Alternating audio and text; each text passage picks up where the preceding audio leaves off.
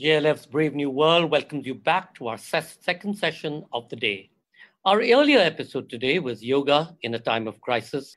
Our second session of the day is Margaret Atwood, The Science of Storytelling.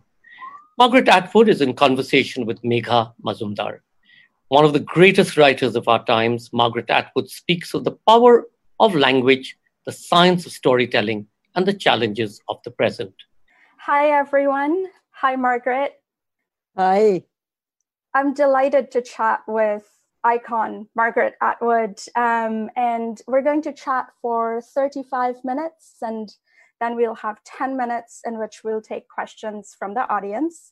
Um, first of all, big thanks to Namita, Sanjoy, and everyone at JLF for organizing this virtual edition. And we were just talking a few minutes ago, Margaret, about how you went to the Jaipur Literature Festival a few years ago. What was that like? It was amazing. It was, uh, first of all, it, it's free, you know, unlike a lot of things. So it's hugely well attended. And um, it is a it is an open free speech space. Uh, so people just pile into it. And it has a huge variety of speakers. And then it has, of course, the added uh, excitement of being in Rajasthan. So we had we had we had elephants. You know, you don't get elephants at every literary festival. That's true. Um, you have written speculative dystopian fiction that feels chillingly real. So I want to start with a couple questions about your imagination of the future. Um, and I think a question that is on everybody's minds right now is when the pandemic passes, what will we do differently as a society?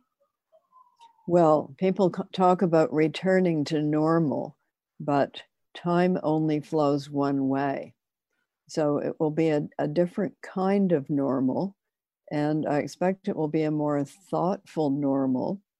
There's a, a lot of uh, writing and talk right now about uh, the fact that we're all in this together. You know, we're unified around the world in a way that uh, once was just not true. Uh, and we are also um, part of nature. So nature isn't something over there, it's something we live within. And usually we think, you know, lions and tigers and bears over there, us over here. But nature is much more than things we can see, as we have just discovered. So we're probably going to live more thoughtfully in relation to nature and go back to earlier religious traditions which taught exactly that. Uh, so we are going to have more respect for the natural world, and we're going to be thinking more about how to uh, repair the damage we have done while also benefiting people who live in uh, those regions. And if you want to see some of that kind of thing, you can go to Project Drawdown, which is a website that talks about earth repairing strategies that also make life better for people and will have the net effect of drawing carbon down out of the atmosphere. So hmm. that's one of the things we will be doing. Another thing we'll be doing is thinking about how we've been living. And um, we've been doing a lot of things remotely um, now. In fact, we've been doing everything remotely. Uh, so, so we're not going to continue to do everything remotely, but I think we will do remotely more things than we did before, because we will be able to save time, money, distance, and and energy emissions that way. Among all of the changes that we're talking about that have taken place during this pandemic, one kind of frightening strain that has shown itself is this strain of anti scientific thinking. Um, and I was wondering, as somebody who really. Oh, you froze. In Here your writing. um, what do you think is the role of storytellers in pushing back against anti scientific thinking? Well, let's let's just talk about what science is and isn't. Uh, it's it's a way of describing the world, uh, which is based on, we hope, fact, but it is constantly correcting itself. Science is constantly finding that some of the things it thought were facts actually aren't. Um, so it's it's an ongoing process, and the reason people, some people don't like it, is that they want certainty, and they want to know is this true or is it not true. Um, so we're finding out isn't a good answer for them. but uh, when it comes to to viruses and how they spread, science really pretty it, it knows. It knows how this virus gets into your cells. It knows how the virus takes over your cells and turns them into virus factories, and then how it explodes the cell from within. So you can that that can be that can be seen. Mm-hmm. Uh, so so the people who don't want to believe in any of that uh, are really saying we want to go on with life the way we were living it before. And that would be all very well for them. It's their choice. But unfortunately, it also means that they have elected to spread it to other people. So I would say my right to do what I want ends at the part where it threatens your life. Uh, storytellers probably are not who exactly we're going to turn to right now, unless they're writing about um, what it's like uh, being in the situation and what happens to people who elect not to believe uh, what scientists are clearly telling them. Mm-hmm. Uh, so it's going to be cautionary tales and um, life in a crisis. Uh, and and in that sense, everyone is their own storyteller. So we all know what we are experiencing. I expect a lot of people are writing journals. Those will be very interesting to look back on on later. Do so I think, think you know sto- what storytellers can do is communicate in fairly clear language. You know, take take out the technicalities, make it short, uh, my short form about politicians who are who have chosen not to believe what scientists have told them is they lied, you died. That's four words. Do you think writing about dystopias can be a way of bringing about change? Well, dystopian uh, fiction, which describe man-made unpleasant societies, and and this virus is not man-made, uh, it's had dystopian effects, but it wasn't planned. Nobody said, let's have a pandemic, hooray. Um, so dystopian societies are like blueprints of a house you haven't built yet. So people read them, and what the reader is really being asked to think is is this the house you want to live in? And if the answer is no, take a different road, design a different house uh, decide that you will live in that better house rather than this dystopian house that has been described to you. So, unfortunately, we're not very good at building heaven. It has been tried, but we're you quite have... good. Quite, we're quite good at building hell, and uh, most most dystopian details are drawn from from history. You know, they've already been done. Exactly, and this isn't the first time that you're experiencing quarantine. Um, you have experienced quarantine before as a child. Yes, well, people who are as old as I am uh, grew up at a time when a lot of these vaccines were not available. So quarantine was was a pretty frequent uh, thing to see. You would see a great big yellow or red sign on somebody's house saying quarantine and nobody could go in and nobody could come out and people delivered things to the front door as we are doing now and uh, people died. In fact a lot of children died of these diseases like diphtheria and polio uh, for which there were not yet any vaccines. So then generations came along that did get vaccinated and they weren't used to occasions like this. So young people are thinking oh nothing like this has ever happened before. But in fact, it was it was regular before these diseases were brought under control. Small, smallpox was a huge killer. uh, before vaccination became became widespread, and it's enormously infectious and almost always fatal. So people died in droves. Um, yeah. So so I'm I'm kind of used to it. And and now we're going to have a whole generation of young people who've had this experience, and if it happens again, they will know much better what to do. Hmm. You mentioned how lots of people are keeping journals now, and that's probably a valuable thing to do. And you've also written about all of the other things you are doing from um, knitting to making fire starters. Uh, what advice do you have for people looking for creative outlets through this? Okay, keeping a journal will number one make you feel less anxious, and number two, it'll be really interesting to read later. Um, but I, I think the main thing is to take the focus off yourself and either onto an activity that's taking up your energy or to helping other people or to an activity that's helping other people. Uh, so one must keep saying, This isn't just about me. You know, there, and if you're in a house, if you've got food, uh, if you're not ill, you're better off than a huge number of other people.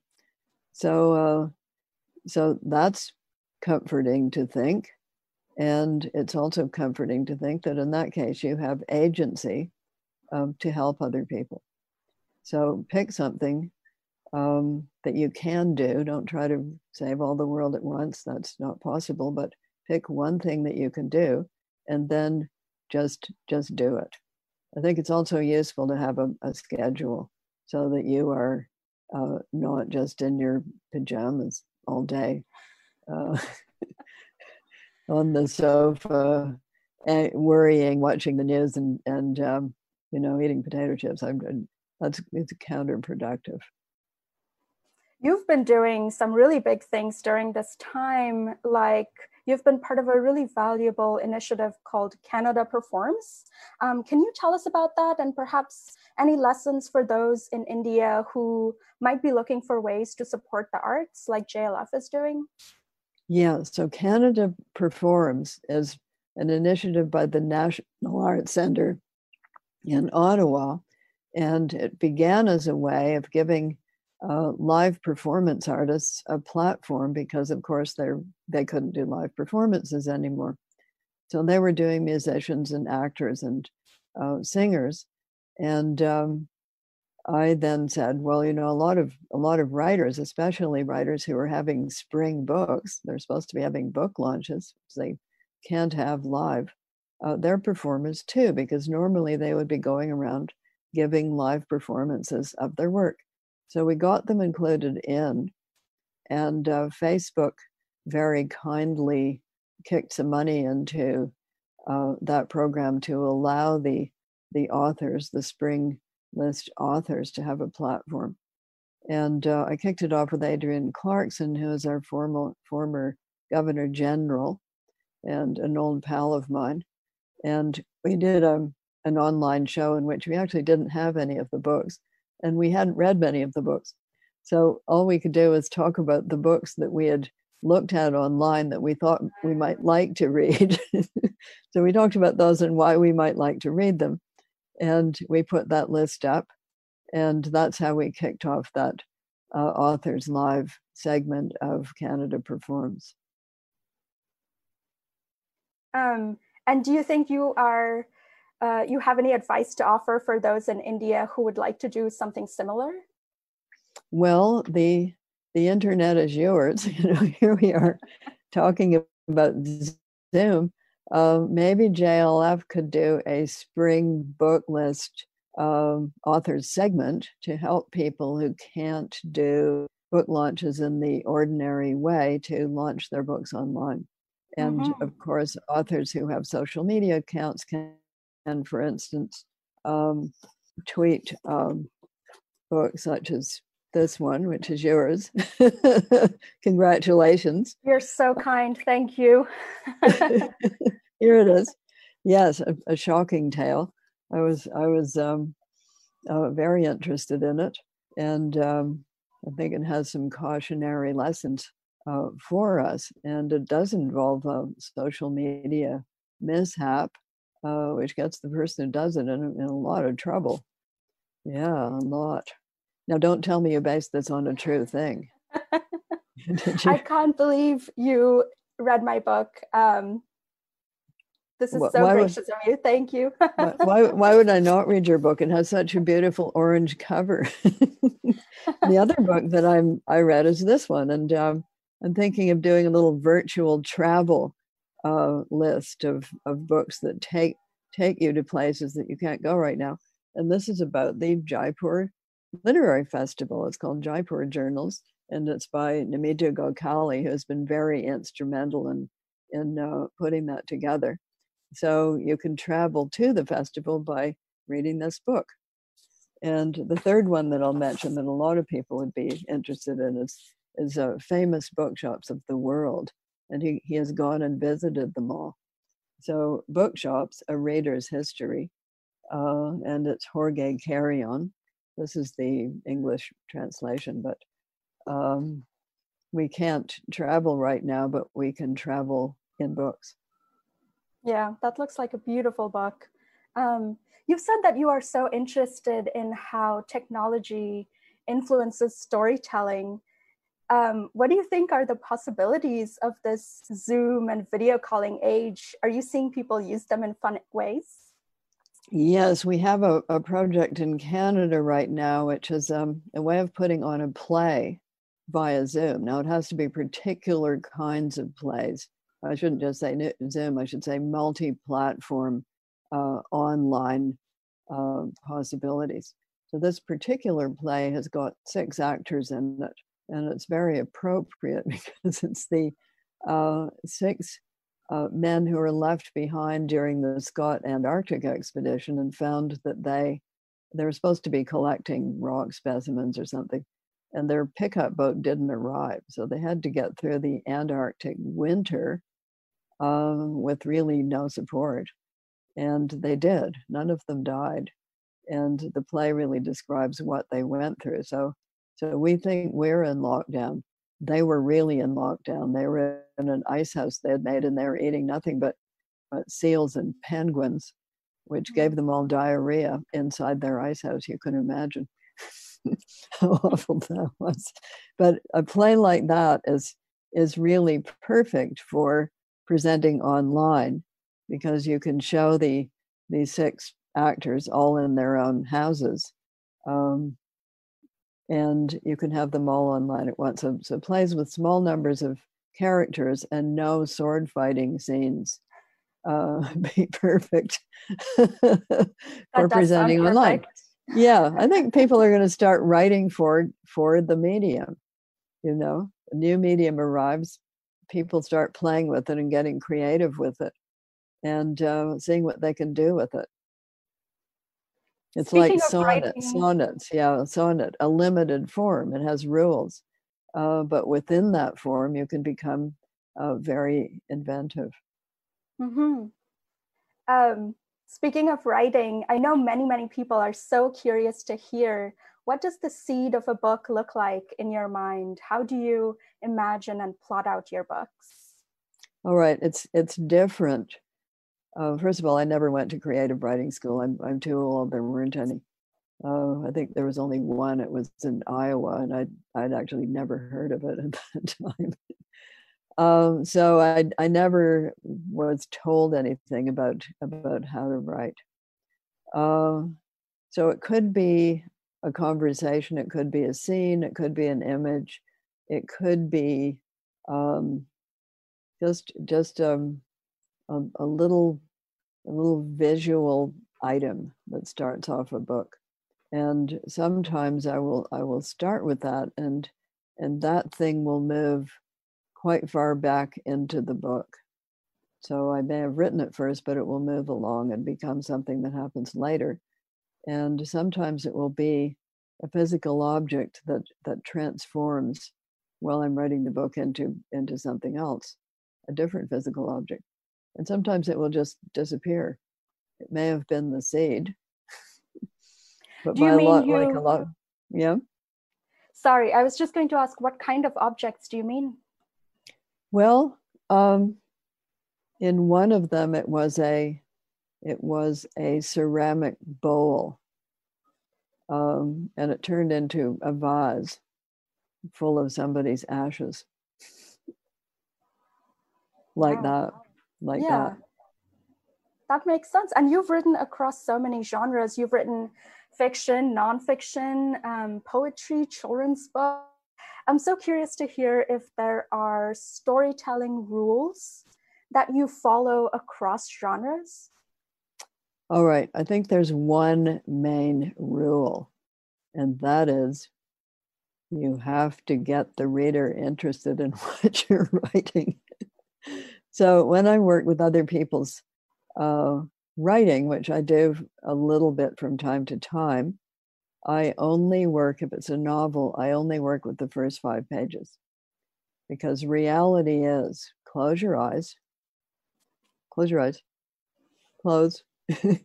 okay, you're walking into a bookstore. There's your book. It's in the bookstore. You're a reader. You've never heard of this writer, but it has an attractive orange cover and a zippy title. Those are important. uh, so it has an attractive orange cover and a, and a zippy title, and you, the reader, you pick it up. What's the first thing you do? If Read you're like most people, no. If you're like most people, you might look at the author's photo, but you're more likely to look at, you'll probably look at both these things. You look at the inside front flap. And the inside front flap will have a brief description of the book, which you, the author, will have had to rewrite because somebody at the company will have written it and sent it to you. And usually that person is an intern. So this is one of the most important things if you want somebody to read your book. So you you you will have rewritten it, you will have corrected the characters' names, you will have taken off the part at the end where it blows the plot. Uh, and that's the intro. So so you read that, and then if you're sufficiently interested, you read the first page. All right. If the first page doesn't hook you, you're not going to turn to page two. So five pages, if you've if you've gone five pages, you'll probably buy the book. Okay. If you're an editor or an agent, if you, if you can get through the first five pages and you're sufficiently interested, you'll read 25. If the 25 sufficiently interested, you'll read 50. And then the book is a serious possibility. But you know this because you work with a publishing company. yes. I do. So yes. the first five pages give me a reason. It's it's the it's the ancient mariner uh, thing. The ancient mariner stops the wedding guest. There's three wedding guests, but he only stops one. So that's his reader, as it were. He has something to tell that reader that the reader needs to hear. The reader says initially, Don't bother me, I've got other things to do. But the ancient mariner uh, is sufficiently compelling that he, he hypnotizes the wedding guest into listening to him. Well, that's what you mm-hmm. basically have to do. You have to go, You need to hear this you need to hear this. And you need to hear it either because um, it's got a message just for you, because this is something new that you've never read before, because it's a compelling story, because the character interests you and you want to know what happens to them, uh, all of those reasons. But, but, but hook me in in the first five pages. You need to do that as a writer. I love that you brought up the rhyme of the ancient mariner. And I think a lot of us um, who are watching from India will remember that we had to study that poem in school. there, was, um, there, there was a reason why you had to do it because you were preparing to be a writer and it's about storytelling. Mm-hmm. All makes sense now. Um, I think we're going to open it up to audience questions. We have a lot of them pouring in. Here's one from Rijula. How has your revision process changed over the years? Um, it, uh, computers were invented just for me because before uh, they were here with us, you actually cut and pasted. So you used scissors and glue. So I used to cut out my manuscripts and paste them, uh, move things around. And now you can do that on the screen. But that's why it's called cut and paste because people use, use, used to actually cut and paste. So revision means revision. You're you're seeing it again. You have to come to your manuscript as if you're the reader, not as if you're the writer. And if you're the reader, you don't yet know what happens. A writer can never read their own book really, uh, but be, because you already know what happens, you you've peeked. Um, but during revision, you have to pretend I have never seen this page before, and therefore, what is wrong with it? And I still work uh, on paper with them, with a pencil when I'm doing the final revisions, because you see things better that way. Mm-hmm. That makes a lot of sense. And I still see pictures of people revising in that way, laying out pages on the ground. Um, here's a question from Vrinda and Nidhi who ask, what was the starting point for Handmaid's Tale? Okay, the starting point for Handmaid's Tale uh, was was threefold. Number one, um, my study of 17th century Puritan theocracy in New England, one of the foundational stones of America. Uh, number two, my interest in sci- sci-fi and speculative fiction as a teenage person, actually quite a young teenage person. I read a lot of it, and I'd always wanted to write a book like that, but uh, didn't feel I was quite ready until The Handmaid's Tale. And number three, the rise of the religious right in the 1980s in the United States. And uh, my um, failure to believe people who said it can't happen here. So anything can happen anywhere given the circumstances. We're, we're never we're never exempt. There isn't something that says this will never happen where you are. Uh, so after that, then, then of course, my experience during uh, the 20th century, um, growing up in the Second World War, I've always been interested in dictatorships and how they get a hold, how they maintain themselves, and how they fall apart, and what hooks people into them.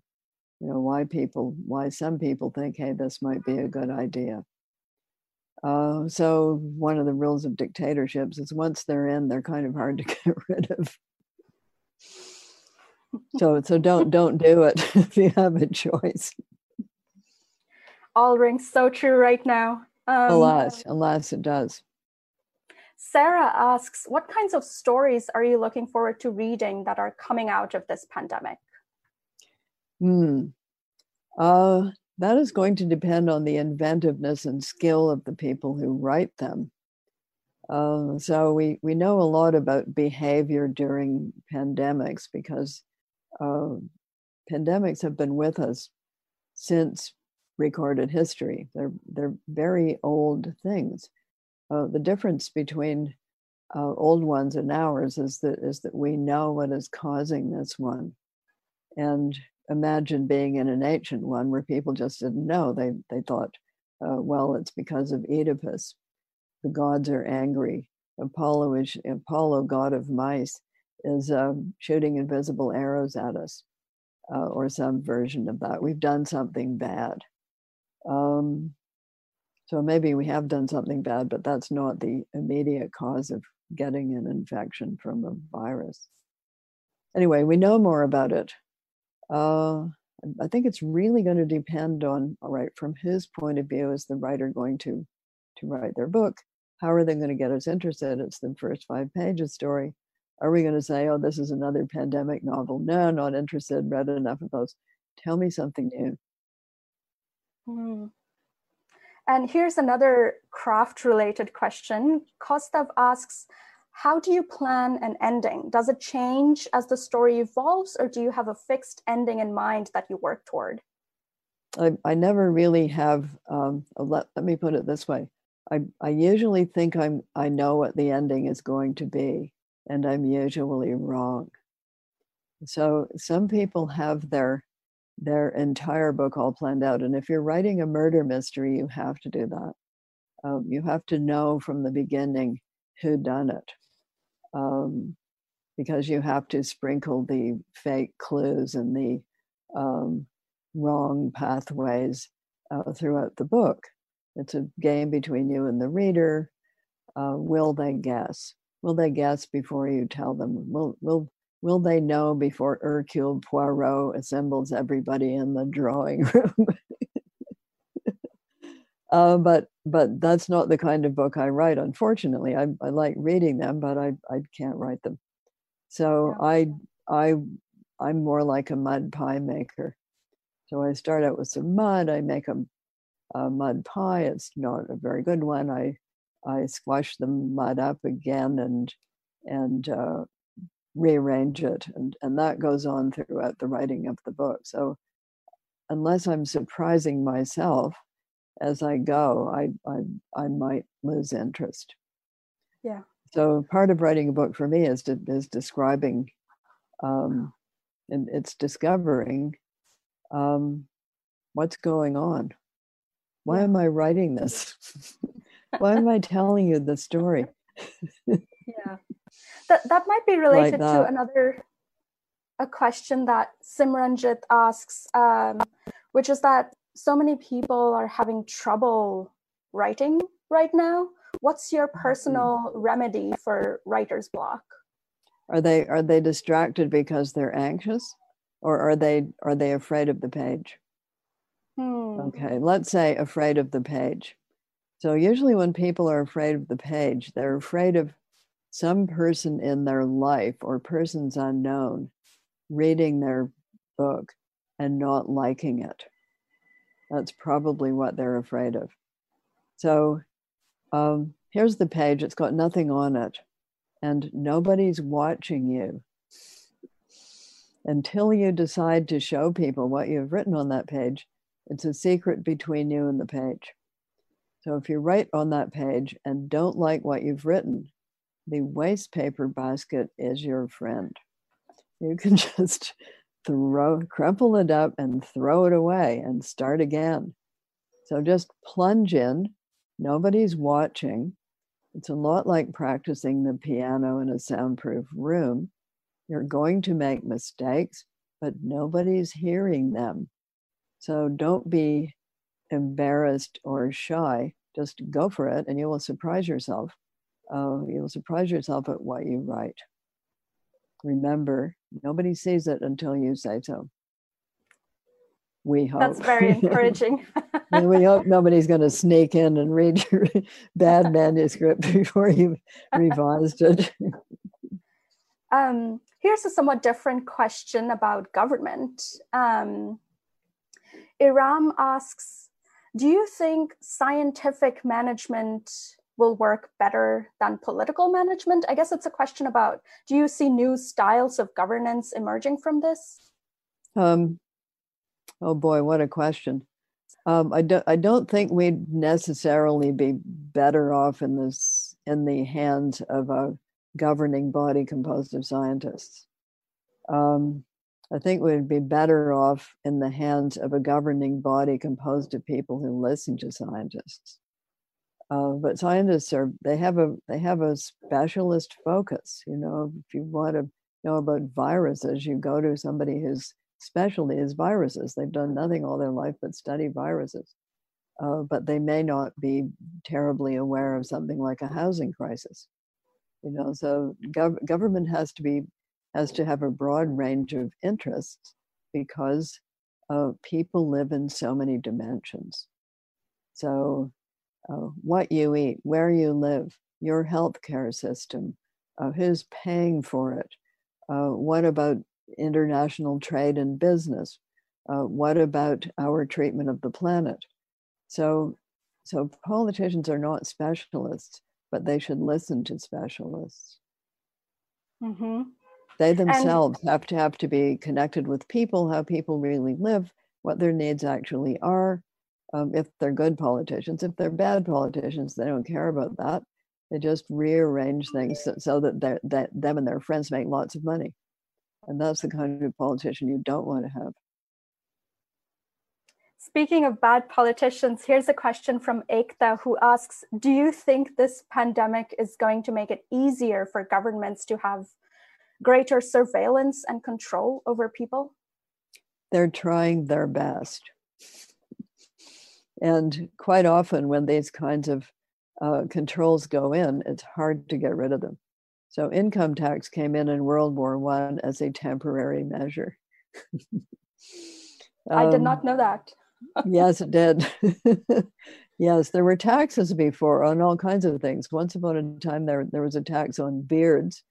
Uh, there was a tax on bachelors. There was a tax on windows you can you could rearrange people's behavior by the kinds of taxes you put on things but a tax on income that was an early 20th century so-called temporary measure but it was so agreeable to the politicians uh, that you can say that they kept it on mm-hmm.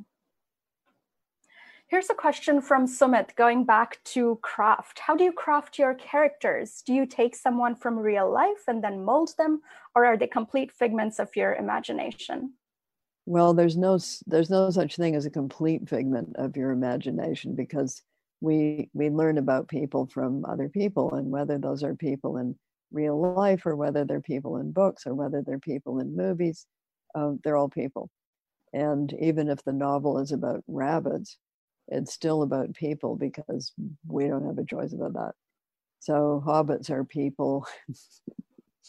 Darth Vader is a person. Um, yeah, so it's it's all people, and and we gather our ideas um, about people from a large thing called the people sphere, and that would be fictional people, um, your family, other people you've known, stuff you've read in newspapers um, about people. So everywhere, but I do try not to um, be too individual about them. So unless I know that, that there are several instances of instances of a kind of behavior, um, I don't put a, specific unique thing in. And I also look up in the phone book to make sure that a person with that name doesn't actually exist in that place. um, Pushpanjana has a question about memoir writing. Um, she asks, do you think this pandemic will lead people to start memoir writing? And perhaps I'll perhaps I'll rephrase that a tiny bit to ask what advice you would have for people who are seeking to write personal essays, personal stories at this time. Well, write them by all means. Mem- memoir writing has been a, a thing for some years. Um, and it, it, gives me a big chuckle when I find a, a book of memoirs by somebody who's 30. I think, excuse me, you're not very old. But of course, when you're 30, you think you are really, really old. I certainly thought that, oh my goodness, it's the end of the world. I'm, oh, 30. it's all over. Uh, yeah, so, so yeah, uh, it's the same rule tell me something interesting. So, have you ever been stuck on a bus beside somebody who's got all their pictures of their trip to Paris? Here's me in front of the Eiffel Tower. Here's me walking along the Seine. Here's me with my uh, Uncle Charlie, whom you don't know and you never will know, but I'm showing you this picture of him and not telling you anything interesting about him. Uh, so it's the same as any story. Memoirs are stories too. Um, tell me, tell me something that isn't about what you did on Monday and then Tuesday and Wednesday and Thursday. You you can do that if you if you can make it interesting enough. An English country woman's diary, uh, ordinary life during the Tudors. You know, we we're, we're very happy to have those accounts now, but but at the time they were um, just daily life stuff that everybody knew. Uh, we're interested in reading it now because we don't know those things what did you eat when you got up in the morning? Um, yeah, so it's like that. The story we want to we want to hear because it's interesting or because it's things we want to know and don't know. I think we will take one more question and then wrap up. Um, and perhaps this is a good one to end on. It's from Sanskriti, who asks about womanhood. I think you capture womanhood in its truest, rawest form. How do you write about women so powerfully? So, women are people. Big shock. They're women are human beings. They're part of the people sphere. Uh, and in that people sphere are all kinds of people. And when people say women as if they were sort of undifferentiated and all the same, the answer to that is no, no more than than other people, such as men. Um, so, so they have certain things in common, but then a lot, a lot, a lot of, of differences. So, how old is the woman? Woman, where does she live?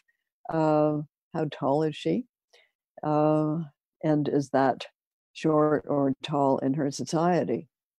I, I, I, hate to break this to you, but once upon a time I was the average size. Now it appears I'm quite short.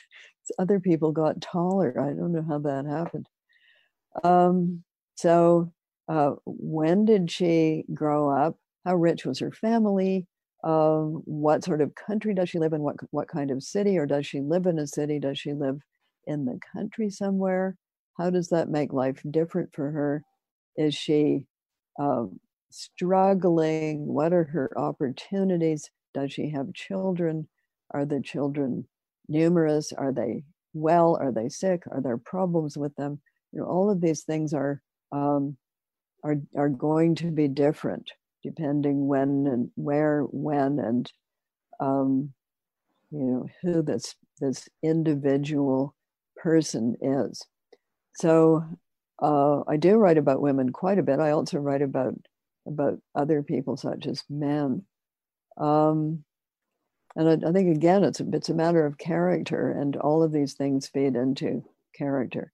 You're always going to know more about your character than you put on the page. You need to know what they have for breakfast. You need to know what's in their bureau drawers if they have a bureau. Um, do they have a job? Um, if not, how are they maintained on this planet? who's paying for their food. Uh, all of these things are, are really important. And, and what is the person's expectation of, of what she should be doing in life? What have other people told her about that? How does she understand her position? Uh, is that limiting? Is it not limiting? Is it a surprise when she when she does something different? Yeah. I'm told we can sneak in one more question. So um, this being Earth Day, perhaps we'll go with a question about nature and climate change from Catherine, who asks um, Going forward, do you think nature will become a more important part of government policy?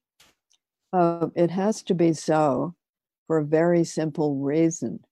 If the oceans die, so will we, because it is from the oceans that 60 to 80% of the oxygen, oxygen that we breathe comes. And the rest of it comes from plant life on land. So, once upon a time, the Earth's atmosphere was not an oxygen atmosphere, it was a methane atmosphere. And the life forms that we have now uh, depend on oxygen because 1.9 billion years ago, uh, marine algae made oxygen. So we have to deal with this. We have to regenerate the oceans or we will stop breathing. First of all, we'll get very stupid. We will we will have the mentality of somebody who's climbed Everest without an oxygen tank. Your brain gets oxygen starved. And um, and and then of course our high functioning technology will cease to function because we won't be able to run it which button what's a button um, and and then it will be game over for human beings, although probably not for um, insects and certainly not for trees. So that's yeah. why it will have to be. And Canada has just taken a, a, big step in that direction by kicking a lot of stimulus money into uh, regenerating parts of nature that have uh, been impacted by toxic uh, oil drilling. Hmm. Well, on that note, thank you so much, Margaret. Thank you, Namita, Kritika, and their colleagues at JLF and Teamwork. Um, I'm so happy we got to chat today. Thank you so much. Thank Margaret. you. It was lovely. Thank you. Thank, Thank you. you so much, Margaret Atwood, Megha Majumdar. It was absolutely an honor to have you both. Margaret, thank you so much for coming to the main festival when you did. And yes, everything has changed. The world will change post COVID perhaps for the better, we don't know. But we look forward to welcoming you back at some point, either to an online show or the festival. Uh, from all of us at the Jaipur Literature Festival, uh, thank you truly, uh, both of you, for everything. Uh, for those of our listeners who joined us, we're really sorry that we haven't been able to take every question that you have uh, that you have posed uh, to us. many apologies to that. You can, of course, catch this episode again uh, live on Facebook and on YouTube. Uh, and we hope you will you will continue to share it uh, here on. Thank you all for watching, and please do remember to log on on Saturday, the 25th of April, and on Sunday, the 26th of April, for a few more great conversations. The first on Saturday at 7:30 p.m.